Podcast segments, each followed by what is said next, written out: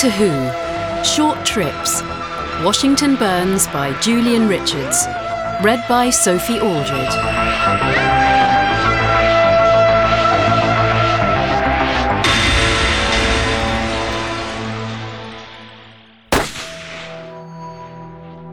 Ace hadn't meant to shoot the horse, although it had the desired effect.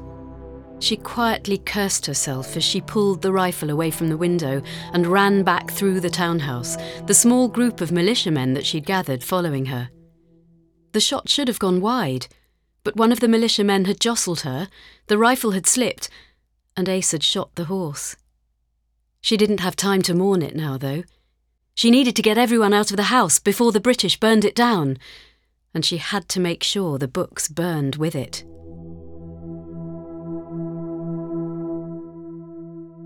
Outside the house, Major General Robert Ross dragged himself from under the body of his fallen horse.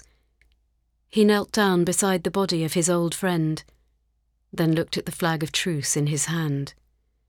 Ross turned back to the rest of the men in his party. He could see that Cockburn was smirking, the Admiral clearly knowing what Ross was about to order. No more truce.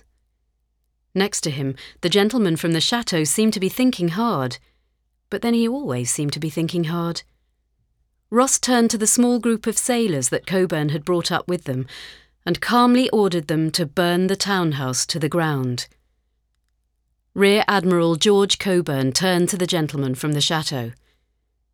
It seems you were right, Doctor. There'll be fires burning tonight. Silently, the doctor nodded.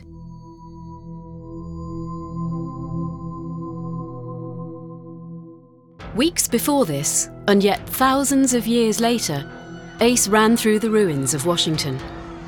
Around her, people were staring at signs and screens and notices, and they were screaming. Over and over, clutching at their heads, they screamed. Ace kept running. The pulse from the last explosion had fried the doctor's gizmo, and if she stopped running, she might read something, and if she read something, it might be Cerebra. Ahead of her, the Capitol building was smoking. The last explosions had taken a large chunk out of its side, and the buildings around it were little more than rubble and ruins. Ace finally drew to a halt, gasping for breath, eyes fixed firmly on the ground between her feet where there was nothing to read. Then she felt a hand on her shoulder. She whirled around to find the doctor stood behind her. Her initial relief was replaced with a sudden awful realization. Professor, be careful! she shouted. Don't read anything! Your gizmo got fried! Cerebra's still. The doctor cut her off by raising a finger to his lips and holding up a small black box, which looked suspiciously like the small black box he'd given her the previous day. It's all right, Ace, he said his voice no louder than usual. Ace wondered how she could hear him over the screams. Then she realized that the screaming had stopped. The ruins of Washington were filled with silence now, save for the sound of footsteps. Looking around, Ace saw black clad soldiers moving through the streets, the visors of their helmets down to keep them from reading. As the soldiers reached the now unconscious people of Washington, they stopped to tend to them. Colonel Drake and her men can handle things here, called the doctor, already making his way towards the smoking ruin of the Capitol. Come on, Ace! Ace hurried after him, glancing as she did at a sign lying in the rubble. It said, Folger Shakespeare Library. That was all. Confident that it was safe to read again, she joined him, and the two of them approached the Capitol building.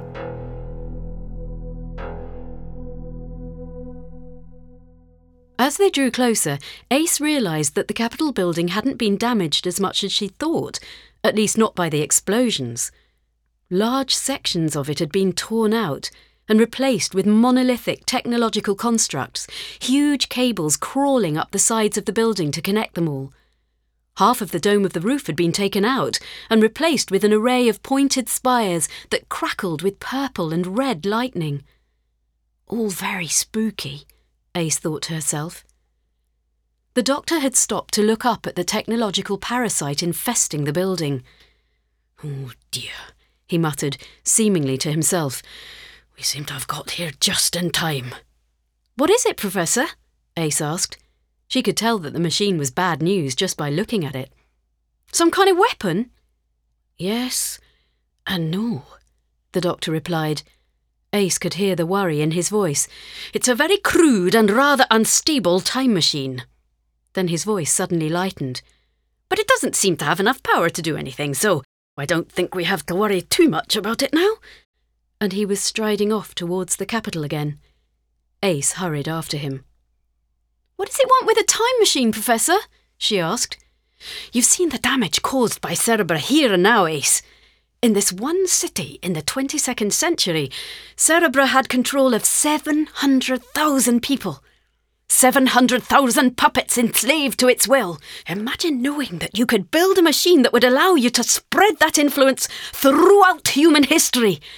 Every human being that has ever lived, that will ever live, enslaved by Cerebra. Hundreds of billions of empty shells of people utterly consumed by a mental virus. The few who escaped too scared to open their eyes for fear of what they might read. I'm sure in time even that would dissatisfy it but it's enough to keep any despot happy for a while.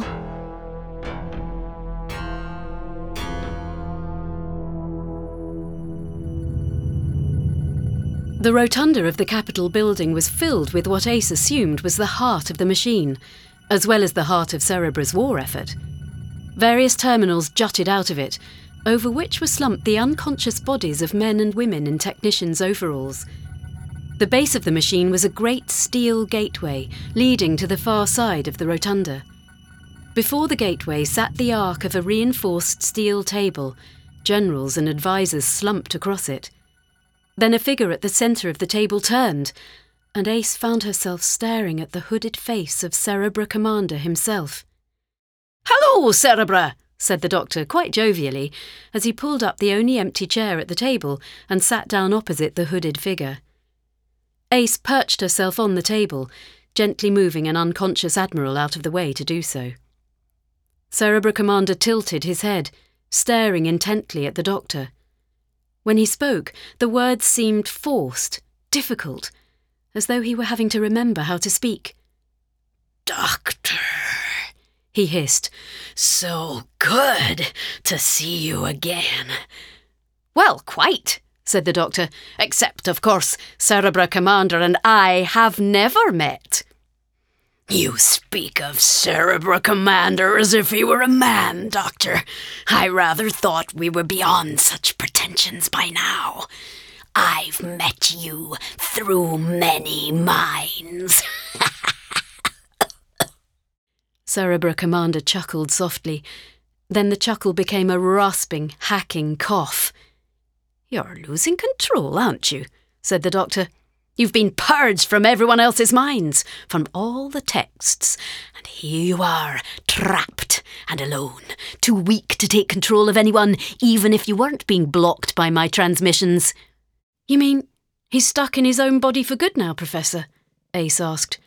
Well, he would be, said the doctor, if he had a body of his own. But you don't, do you, Cerebra?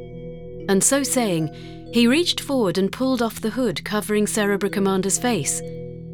The face beneath was withered. Not old, just run down, as if all the life had been drained from it. Its eyes were milky white, devoid of iris and pupil, almost seeming to glow in the darkness of the rotunda. The doctor nodded and leant back. You never did. Cerebra was never a person. Ace realised that since Cerebra and the doctor both knew what was going on, this was purely for her benefit. Or possibly it was just because the doctor liked to hear himself explain things. It was just a grubby little mind parasite, created as a weapon, designed to hide in writing and then leap into the human mind and take control. The weaponization of the written word. It's an elegant concept, you must admit hissed Cerebra, blood starting to trickle from its nose. It's an abomination, retorted the doctor, a perversion of the very concept of reading. To turn a process designed for the betterment of the mind into the instrument of its destruction. As the doctor spoke, Ace noticed that the lightning she'd seen from outside was beginning to creep its way down the spires towards the centre of the machine. Professor! She tried to attract his attention, but there was no stopping the doctor. But you can't destroy any more, can you? You've torn this planet apart with your soulless war of conquest, and now you're just a pitiful little parasite in a dying body. You can't control anyone else. You can barely control your core host. What can you do now? Cerebra just smiled back at the doctor, blood streaming from its nose. I can hide! it hissed, laughing as the red lightning reached the gateway. Suddenly, the gateway was crackling with life, red and purple lightning coursing across it as a swirling vortex of darkness opened at its heart. Cerebra Commander threw back its head, and a white mist burst from its eyes, nose, and mouth. The mist gathered itself and streamed through the gateway. The doctor shouted and lunged forward, but it was already too late. The man who had been Cerebra Commander collapsed, unconscious. His face was young again, his eyes clear and blue. The doctor raced over to the largest of the machine's terminals, frantically scrolling through the information on the screen. What did it do? Ace asked as she hurried over to him. It managed to open a time corridor, said the doctor, still searching through the screen. I underestimated the machine's power reserves. So what? It goes back in time, takes over someone, and starts all over again? Ace really hoped the answer was no. No, it's not strong enough for that, said the doctor, and Ace relaxed slightly. It goes back in time, hides in a book, spreads into the minds of anyone who reads it, and transfers copies of itself into any books they read or any other writing it thinks will survive. Then it waits until it's strong enough to take someone over and start all over again. Ace stopped relaxing. Then she walked over to the portal. Ace, what are you doing? the doctor asked without turning his head to look at her. I'm going to go after it and burn whatever book it's hiding in, said Ace. That should stop it, right? But by the time you find it, it will already have started disseminating itself, and there might not be books. It might be digitized, it might be stone tablets. The doctor trailed off, staring at the screen. Or it might have gone back to the only other time in this city's history that an invading army has conquered it. Ace read the date on the screen July 24th, 1814. You'd better take this, the doctor said, pulling the black cube out of his pocket and handing it to her. And so the plan had been formed. Ace would go down the time corridor to July 1814. She'd find whatever book Cerebra had first found, track any readers to see where else it had spread to, and try to contain it. The Doctor would take the TARDIS and join up with the approaching British Army, ensuring that by the time the British reached Washington a month later, he'd have enough influence to ensure the fires would start wherever she needed them to be.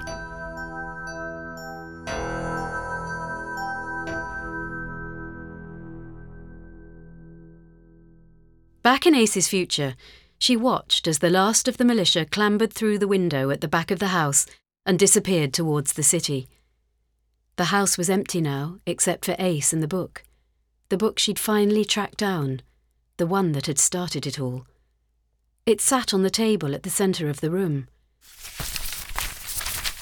Ace grabbed some papers from the desk in the corner and spread them over it, hoping to turn it from a lone book on a table into a pile of things which would easily burn. Then she clambered out of the window after the militia. Moments later, five British sailors reached the back room. Moments after that, the house was in flames. As the copy of Robinson Crusoe burned, Anyone who'd been there would have thought they could hear something screaming. But there was no one there but Cerebra. Outside, the doctor sat on his horse, watching the building burn. Next to him, Rear Admiral Cockburn was quite enjoying the sight. The doctor was going to have to keep careful watch on Cockburn. The man seemed keen to burn far more of Washington than the doctor hoped would be necessary. His enthusiasm had helped in ensuring Ross kept going until Washington, but now the doctor feared he might prove overzealous. Ross was also watching the building burn, but with far less enjoyment than Cockburn. The doctor rather liked the Major General.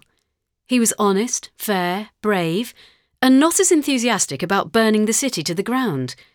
But with his horse dead and the house burning in front of him, there was something different in his demeanour, something in his eyes that worried the doctor. But then it was gone. Ross was himself again. There you are, Professor! The doctor looked down to see Ace standing next to his horse, smiling up at him. She was wearing a white shirt, brown trousers, and a brown waistcoat, looking rather like a cowboy. The doctor smiled. Hello, Ace. Where did you get those clothes? Borrowed them from one of the empty houses. Loads of people just upped and left when they heard the British were coming. The doctor dismounted. Weren't you a little conspicuous, dressed as a boy? Not really. Everyone's distracted enough by your lot. And there's no way I'm wearing one of the dresses they have these days. I'd barely be able to move in it, let alone snoop. And has your snooping brought up anything of use? The doctor asked, conscious of the fact that Cockburn and Ross would soon notice Ace, and at least one of them would come over to interrupt. Well, the good news is that the core text went up in that house, Ace said, pointing to the crackling inferno behind them. Shame, though. Nice copy of Robinson Crusoe. And the bad news? asked the doctor, bracing himself for word of how far Cerebra had spread. The book belonged to one of the president's henchmen, said Ace. He reads a lot of stuff. I've destroyed what I could and got most of the rest into that house back there. But there are a few places I couldn't get into. Where? asked the doctor. The White House, the Library of Congress in the Capitol building, and one of the guys that read it was a typesetter at the newspaper, the Intelligencer. So I got the first copy of the paper next day, but I don't know whether the typeface for the press itself might be a carrier. The doctor groaned. History said the White House and the Library of Congress would burn, but Cerebra was adaptable, and if it were allowed to recuperate inside a printing press, then it could duplicate itself a thousandfold, spreading across America, waiting to seize control of what would one day be the most powerful nation on earth. And the iron of the press wouldn't burn. They'd cross that bridge when they came to it, though. Right now, the Capitol building was looming in their future, as was Rear Admiral Cockburn as he approached Ace and the Doctor.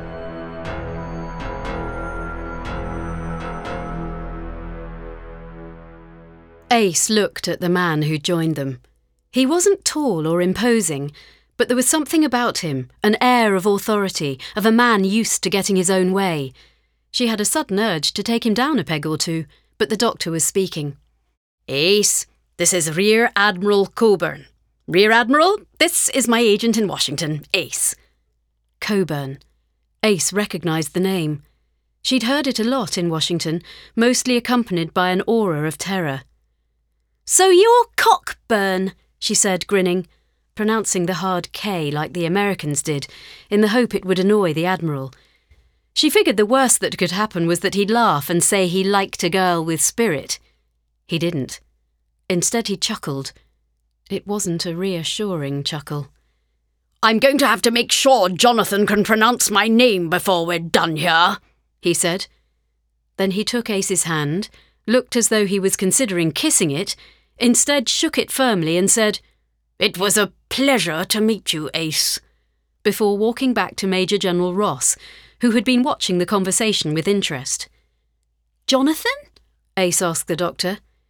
He means the Americans, the doctor explained. It's like Tommy or Fritz. And please don't call him Cockburn again. It's going to be difficult enough to keep him from burning the entire city without you antagonising him. Who does he think you are, anyway, Professor? As far as he's concerned, said the doctor, I am an agent of His Majesty, working undercover in Washington to uncover a threat to the security of the Empire. And you just turned up and told them all this, did you? Ace asked, grinning. Of course not. The doctor sighed. I landed the TARDIS in an empty manor house back towards the coast, pretended I owned it, and offered the British scouts somewhere to rest. A man named Captain Gleig believed my story and explained it to Ross and Cockburn.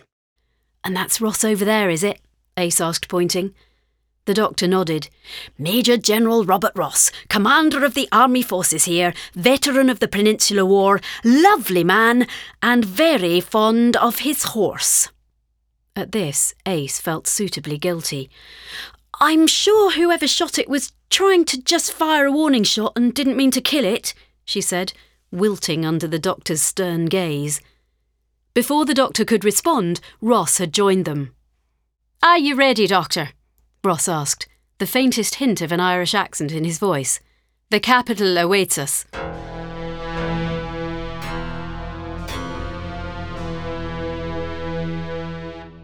About half an hour later, as Ace entered the Capitol for the second time in as many months, she found herself in a very different building to the one she'd left thousands of years later.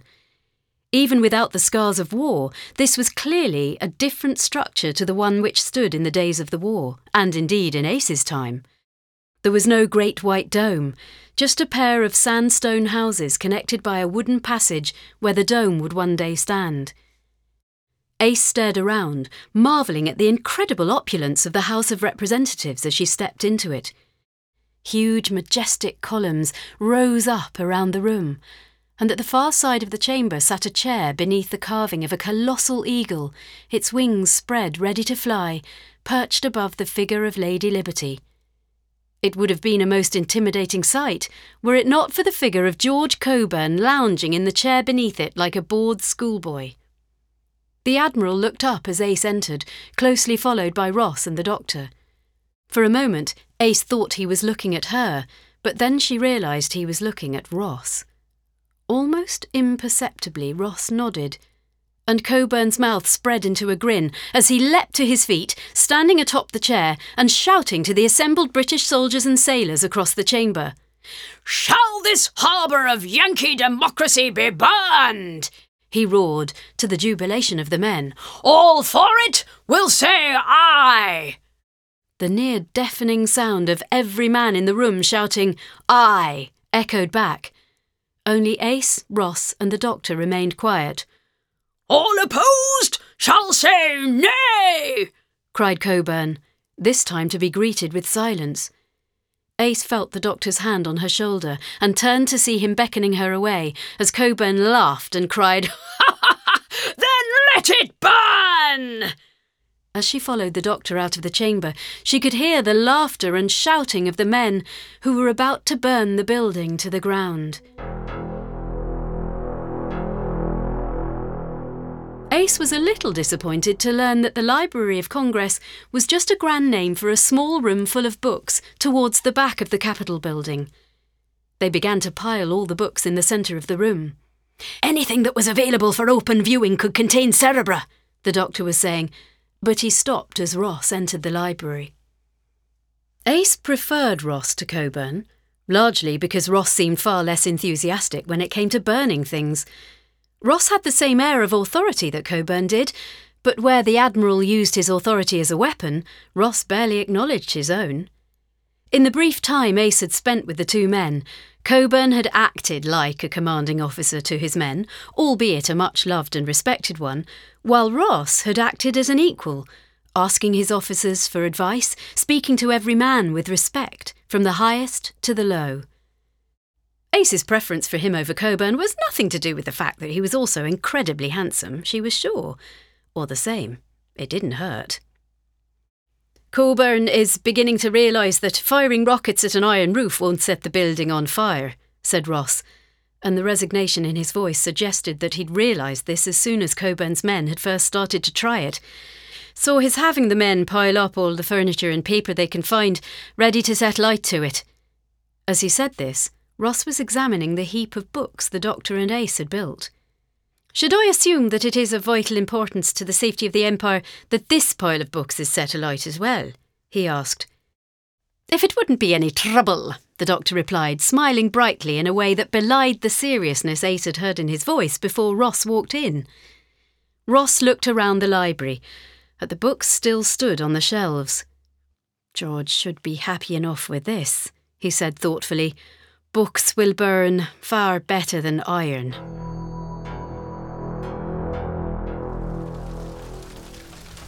The Capitol building was burning.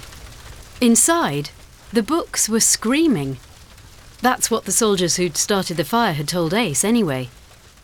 Ace was sharing a drink with a couple of Ross and Cockburn's advisers in the house of a man called Ewell, which the British commanders had taken over as their command post. What surprised Ace was that Ewell and his family had stayed on and were acting as admirable hosts to the men who had come to burn their city. She knew that Ross had pledged not to damage private property, but the fact that the majority of the people of Washington were happy to accept his word on the matter, and indeed happy to accept Cockburn's word, was something she hadn't expected. The group of men Ace was drinking with had been a little confused by her attire at first, but had quickly accepted her and she relaxed into the drinking and banter of the men until the doctor arrived. He patted Ace on the shoulder, smiled at her and the men, and said, Gentlemen, your commanders have asked me to invite you to join them for dinner. At the White House.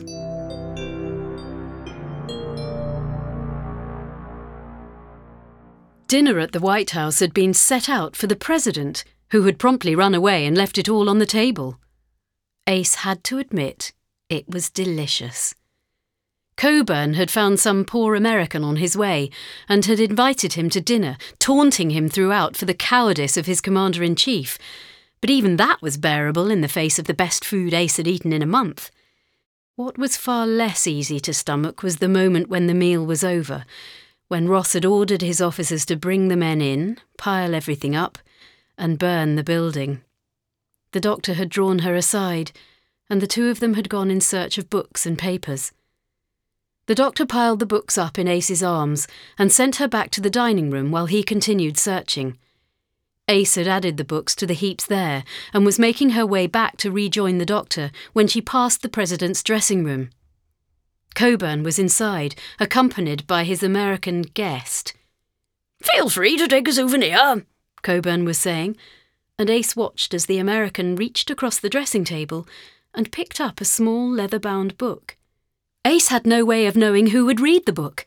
Cerebra could be inside, and this man was about to carry it clear from the fire. Who knew where it could end up? But before Ace could act, Cockburn saw her. The Admiral plucked the book out of the American's hands and said, No, no, that I must give to the flames. And he smiled at Ace before throwing the book over to her. Ace caught it and hurried off to find the doctor. Did that mean that Cockburn knew about their mission? About Cerebra?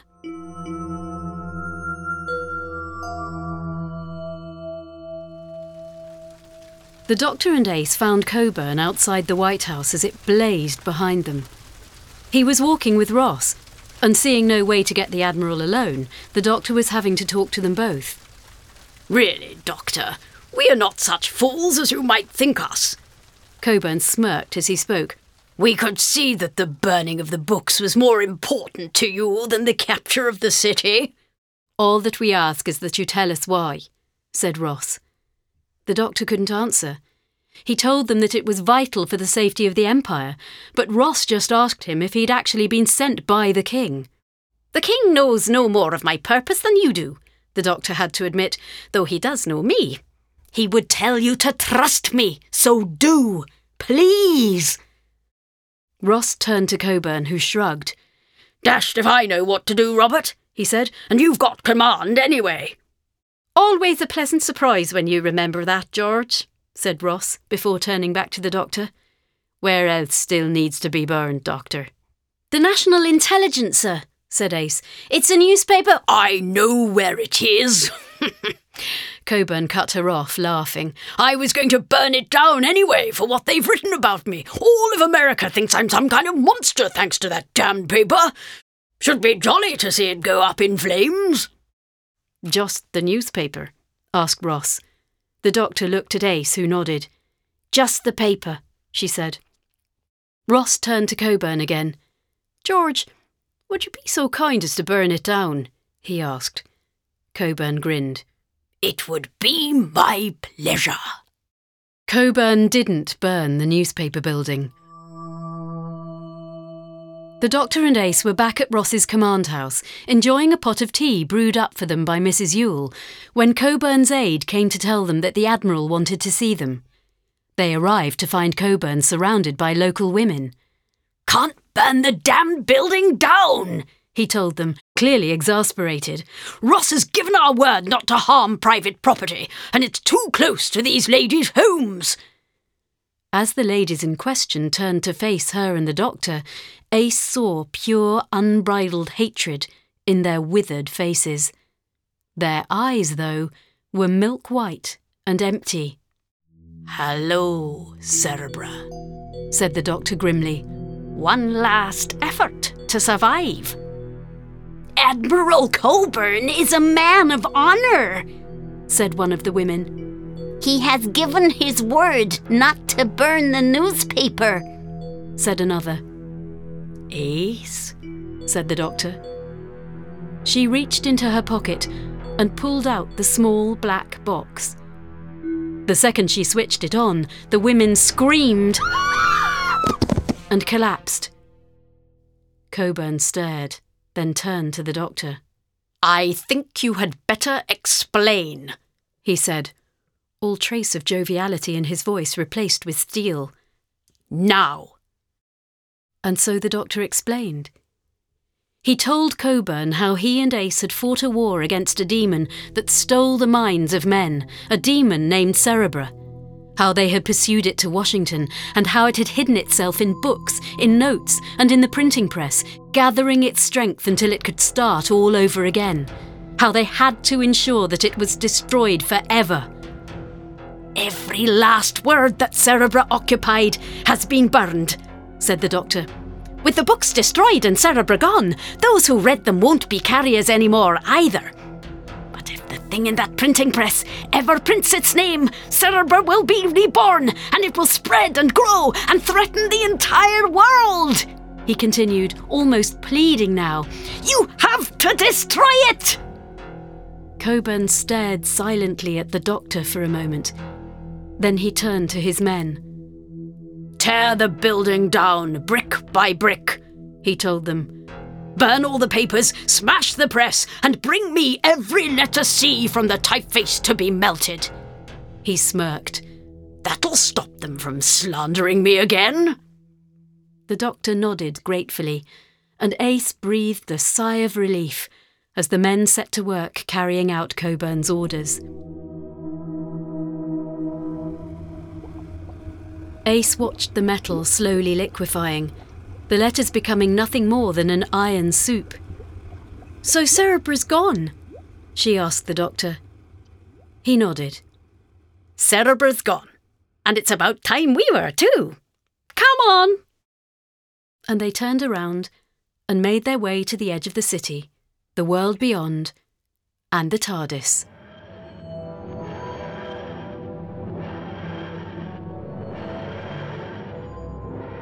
Cockburn watched them leave.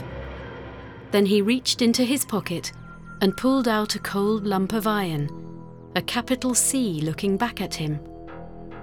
The power to steal men's minds, he whispered to himself. That was a power worth having. And he slipped it back into his pocket.